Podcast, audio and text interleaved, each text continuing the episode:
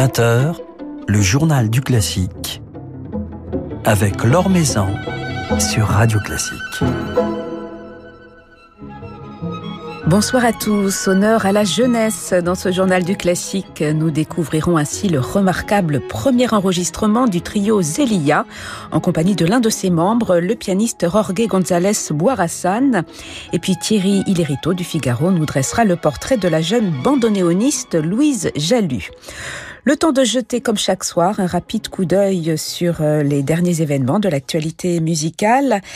Une disparition tout d'abord, celle du baryton hongrois Sandor Solium Nadji, décédé le 30 décembre à l'âge de 79 ans. Ce grand interprète wagnérien a connu ses heures de gloire au festival de Bayreuth, participant à pas moins de 238 représentations d'opéra de Wagner. Il s'est également illustré dans le répertoire verdien, notamment dans les rôles de Rigoletto et de Falstaff, sur deux grandes scènes internationales et en particulier à l'Opéra de Vienne et à l'Opéra de Munich. L'Orchestre national du Capitole de Toulouse poursuit sa saison de concerts à huis clos, faute de pouvoir rouvrir les portes de la Halle au Grain au public.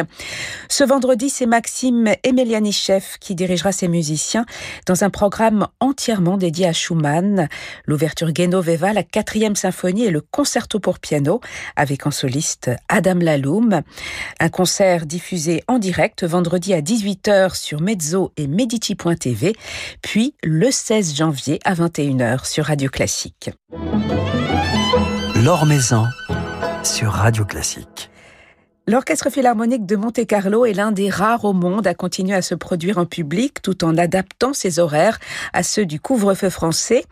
Le concert du 10 janvier, euh, le concert de dimanche à l'auditorium Régnier 3 est ainsi avancé à 14h30.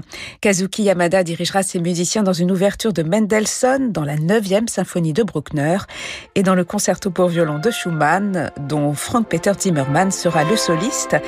Un concert qui sera capté par les micros de Radio Classique pour une diffusion le 30 janvier.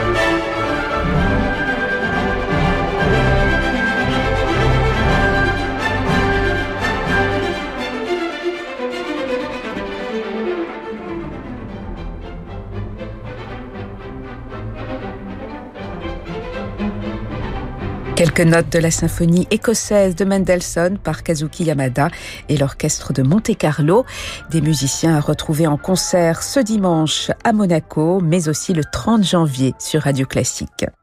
L'Or Maison sur Radio Classique. Notre invité ce soir, Jorge González Boirassan, pianiste du trio Zelia, dont on vient de découvrir un magnifique enregistrement sorti chez Mirare. Un album plein de fougue, de fraîcheur et de poésie, sorti il y a quelques semaines en plein confinement. Alors c'est le premier album de ce jeune trio qui entame à peine son parcours. Des conditions bien fragiles donc en cette pandémie pour lancer une carrière, comme nous le raconte ce soir Jorge González Boirassan. Bon, d'une part, on a eu de la chance de, que ce soit un, disque et pas une tournée de concert annulée. Donc, euh, on a quand même pu euh, mener ce projet à bien. C'est sûr que les, tout ce qui se passe autour de, de cette maladie, ça, ça nous nuit beaucoup en tant qu'artiste. Et en tant que jeune artiste oui, qui, surtout voilà, qui commence, qui essayant d'aller de l'avant et commencer nos carrières. C'est très difficile à gérer, c'est très personnel. D'un autre côté, euh, on a rarement autant de temps pour travailler, pour euh, se centrer sur soi. Et je pense qu'on en a, on a su tirer profit de ça. Mais vous avez pu donner euh, avec le trio Zelia tout de même quelques concerts euh, cette année. Est-ce que vous voulez compter sur les doigts d'une ou deux mains ces, ces concerts? Récemment, on a été à Monte Carlo, donc on a eu cette chance. Ils n'ont pas les mêmes règles, ils sont pas confinés, donc on a pu jouer là-bas avec une audience réduite néanmoins, mais on en a eu très peu, c'est sûr.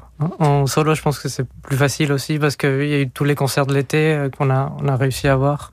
Et dans quel état d'esprit abordez-vous euh, cette nouvelle année qui devrait être euh, porteuse d'espoir, en tout cas d'un renouveau? Vous êtes confiant? Vous arrivez à rester optimiste? Oui, je pense qu'on va, va s'en sortir. Et dans tous les cas, notre travail, on continue à le faire et tous les jours. Et, et on donnera des concerts, on s'adaptera, on fera tout.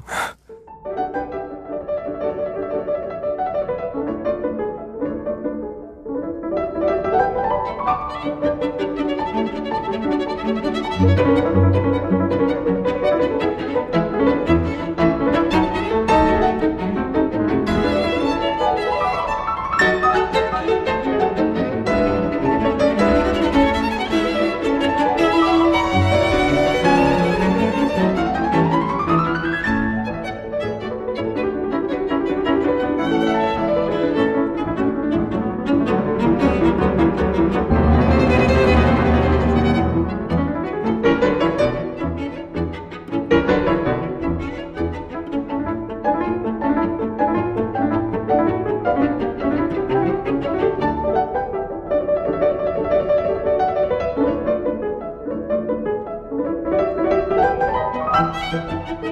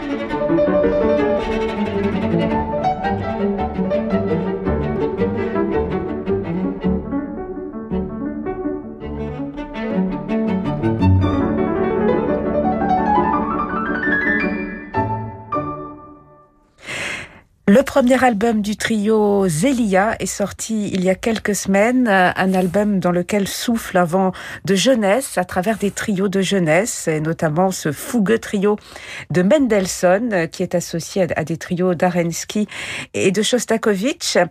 Alors, Jorge González Boirassan, vous êtes le pianiste de ce trio, un tout jeune trio qui a combien? Deux ans d'existence, c'est ça? Oui, deux ans. Et comment est-il né justement? C'est un peu le hasard et les rencontres. Avec Maxime, le violoncelliste, euh, on se connaît depuis presque dix ans.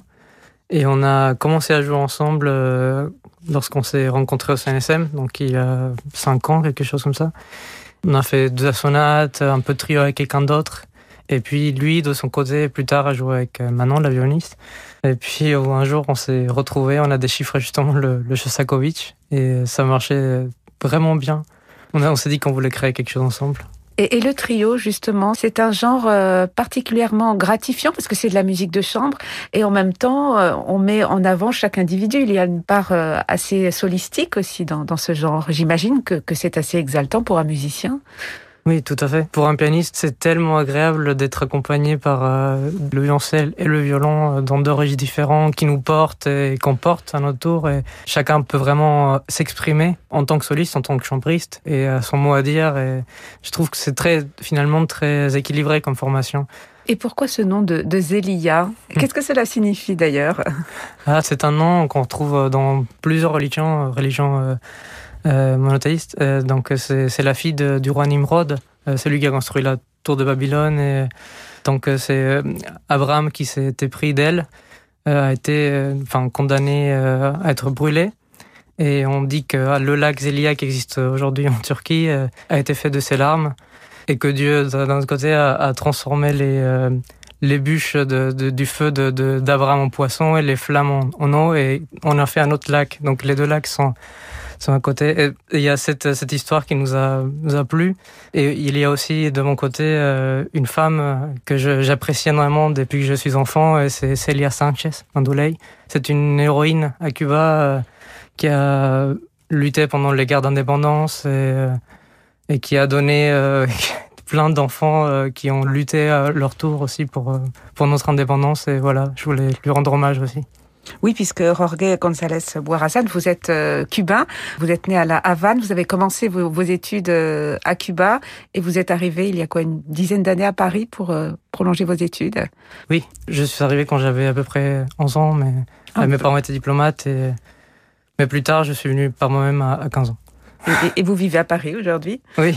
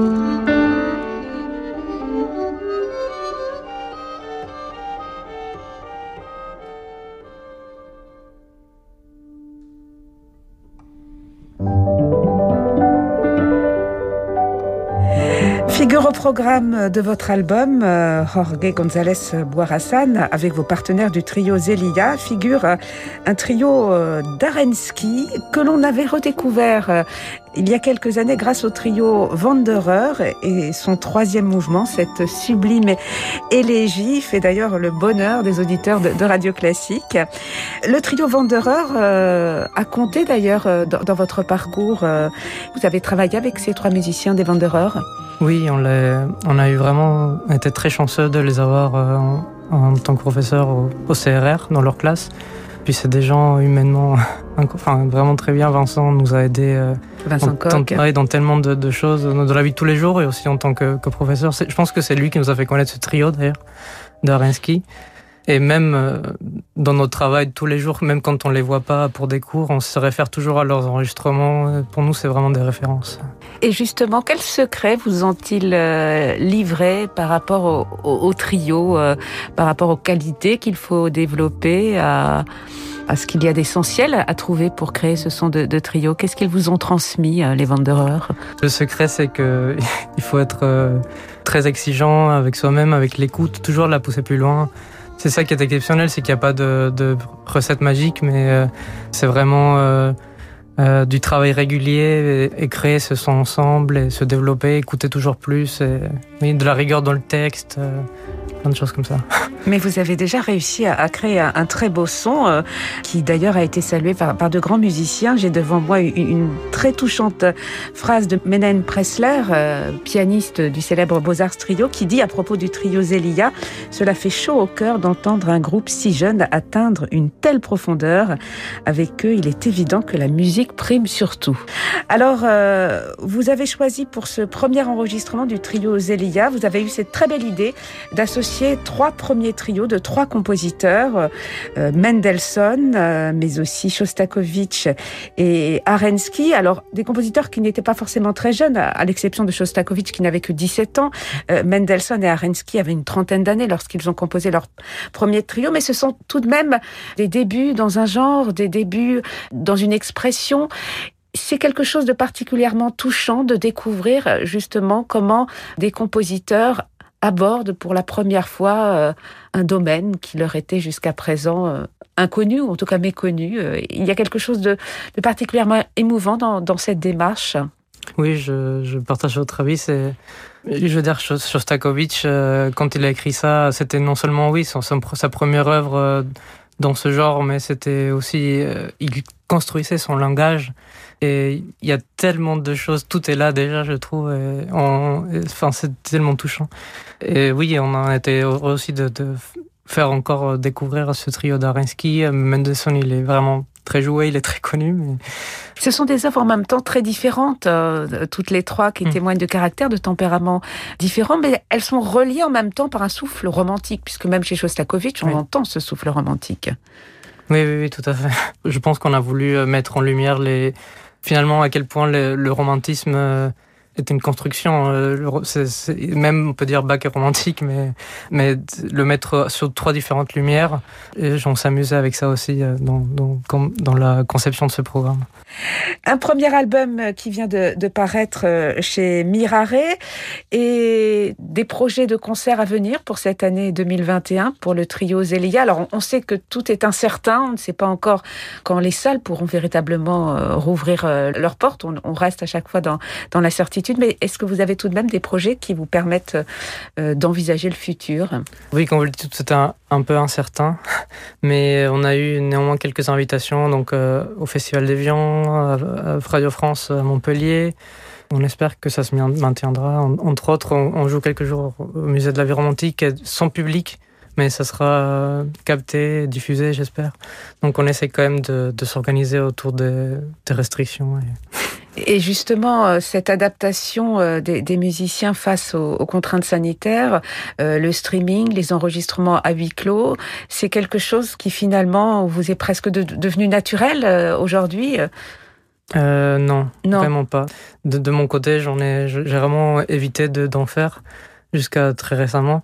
Je trouve qu'il n'y a rien qui peut remplacer le, contact avec le public dans une salle, il y a quelque chose de, magique, un peu ineffable qui se crée. Et ça, euh, je pense que vraiment, rien peut le recréer. Surtout, euh, une, un micro ne remplacera jamais une oreille euh, en fin de compte.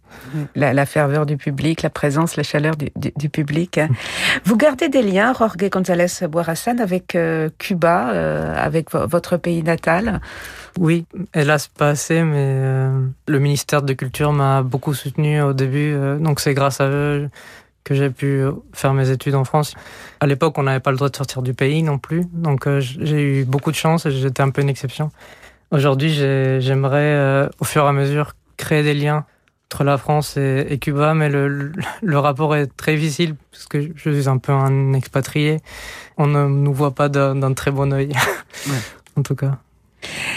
Et l'avenir euh, du trio Zélia, vous, vous commencez une aventure euh, toute jeune, euh, vous n'avez que, que deux ans d'existence. Comment l'envisagez-vous? Comment avez-vous envie de construire ce projet à trois? Est-ce que vous savez déjà vers quel répertoire, quel chemin vous allez suivre Plus ou moins, on peut être flexible, évidemment.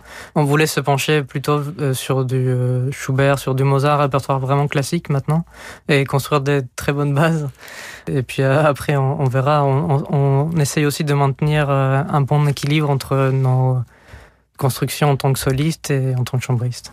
Oui, puisque vous continuez chacun de, votre côté euh, vos, activités respectives. Vous avez des, projets en tant que pianiste seul, en, solo, sans, le trio? Oui, enfin, moi, par exemple, je prépare le, concours Chopin. maintenant, elle prépare le concours Eiffel, Maxime Genève. Donc, on est tous les trois sur des, des choses comme ça, de cette ampleur-là. Et, Maxime euh, Quenesson a été récompensé euh, tout récemment lors, d'un concours euh, Jean-Sébastien Bach. Oui, oui, on est très content pour lui. ben, on vous souhaite un, bel avenir à tous les trois, à vous-même, Jorge González Boirassan, et à vos deux partenaires, Manon Gali et Maxime Quenesson. Et on se régale avec cet enregistrement, premier enregistrement du trio Zélia. Il y en a déjà un deuxième en préparation, en conception. Peut-être. Peut-être. Il est en train de germer dans votre esprit. On en reparlera plus tard. Et on se croisera sans doute euh, cet été, entre autres, aux rencontres musicales d'Evian, où Radio Classique euh, sera présente euh, cette année encore. Merci beaucoup d'être passé nous voir. Merci à vous pour l'invitation.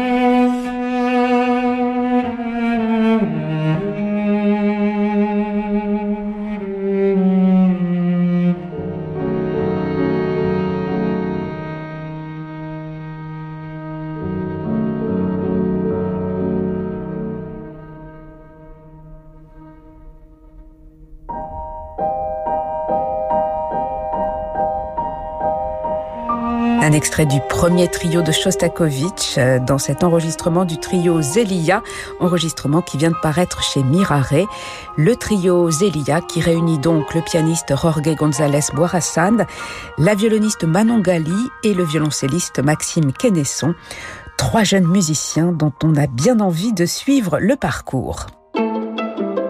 Nouvelle génération de Thierry Lériteau avec le Figaro. Bonsoir Thierry. Bonsoir.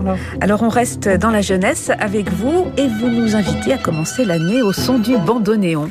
Eh bien oui, car qui dit nouvelle année dit anniversaire, alors que nos fidèles auditeurs inconditionnels de Beethoven, comme vous ou moi, se rassurent, 2021 sera, on l'espère, toujours l'occasion de faire le plein de ses compositions, un bon nombre d'événements prévus en 2020 ayant dû être portés au printemps prochain ou plus tard. Mais en 2021, eh bien on fêtera aussi Josquin Després, Camille Saint-Saëns, Igor Stravinsky et Astor Piazzolla, le célèbre bandoneoniste, père du nouveau tango, aurait eu 100 ans le 11 mars prochain. De nombreux hommages sont donc prévus sur scène si les conditions sanitaires le permettent, mais aussi, bien sûr, au disque. Et c'est le label indépendant Clart qui donne d'une certaine manière le coup d'envoi des nouveautés en la matière, avec un album de la jeune Louise Jalut, sobrement intitulé Piazzolla 2021 et qui arrive dans les bacs le 15 janvier prochain. Plus qu'un banal hommage, un véritable travail de recréation ou tout au moins de revisite comme on dit maintenant. Garder les codes du tango, ses modes de jeu si spécifiques tout en offrant des espaces de jeu ouverts à l'improvisation et au jazz. Tel était le défi de ce projet singulier pour lequel elle n'a pas hésité à s'adjoindre la collaboration du compositeur Bernard Cavana et un compositeur qui lui est d'ailleurs familier.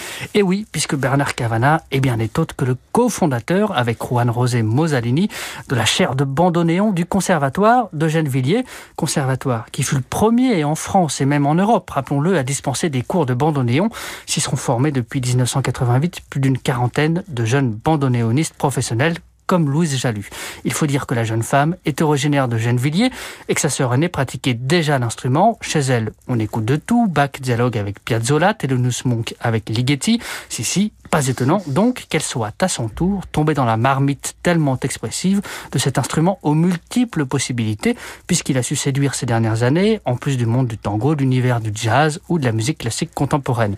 Louise n'a que 13 ans lorsqu'elle décide finalement, au grand étonnement de ses parents mélomanes, d'en faire son métier. Une vocation particulièrement précoce, donc. Oui, mais il faut dire que son talent ne l'est pas moins. À 16 ans, elle est lauréate du concours international d'accordéon de Klingeltal en Allemagne. C'est une référence en la matière. Moins d'un an plus tard, elle saute le pas et fonde son propre quatuor, le Louise Jalut Quartet, avec ses complices Mathias Lévy au violon, Grégoire Le Touvet au piano et Alexandre Perrault. Il s'attache depuis à renouveler l'esprit de l'instrument et du tango auquel il est attaché, en le matinant d'atmosphère jazz ou de collaboration avec des compositeurs contemporains, dessiner le chemin d'un nouveau tango, en somme, un peu comme l'a fait Astor Piazzolla sur les conseils de sa mentor, Nadia Boulanger.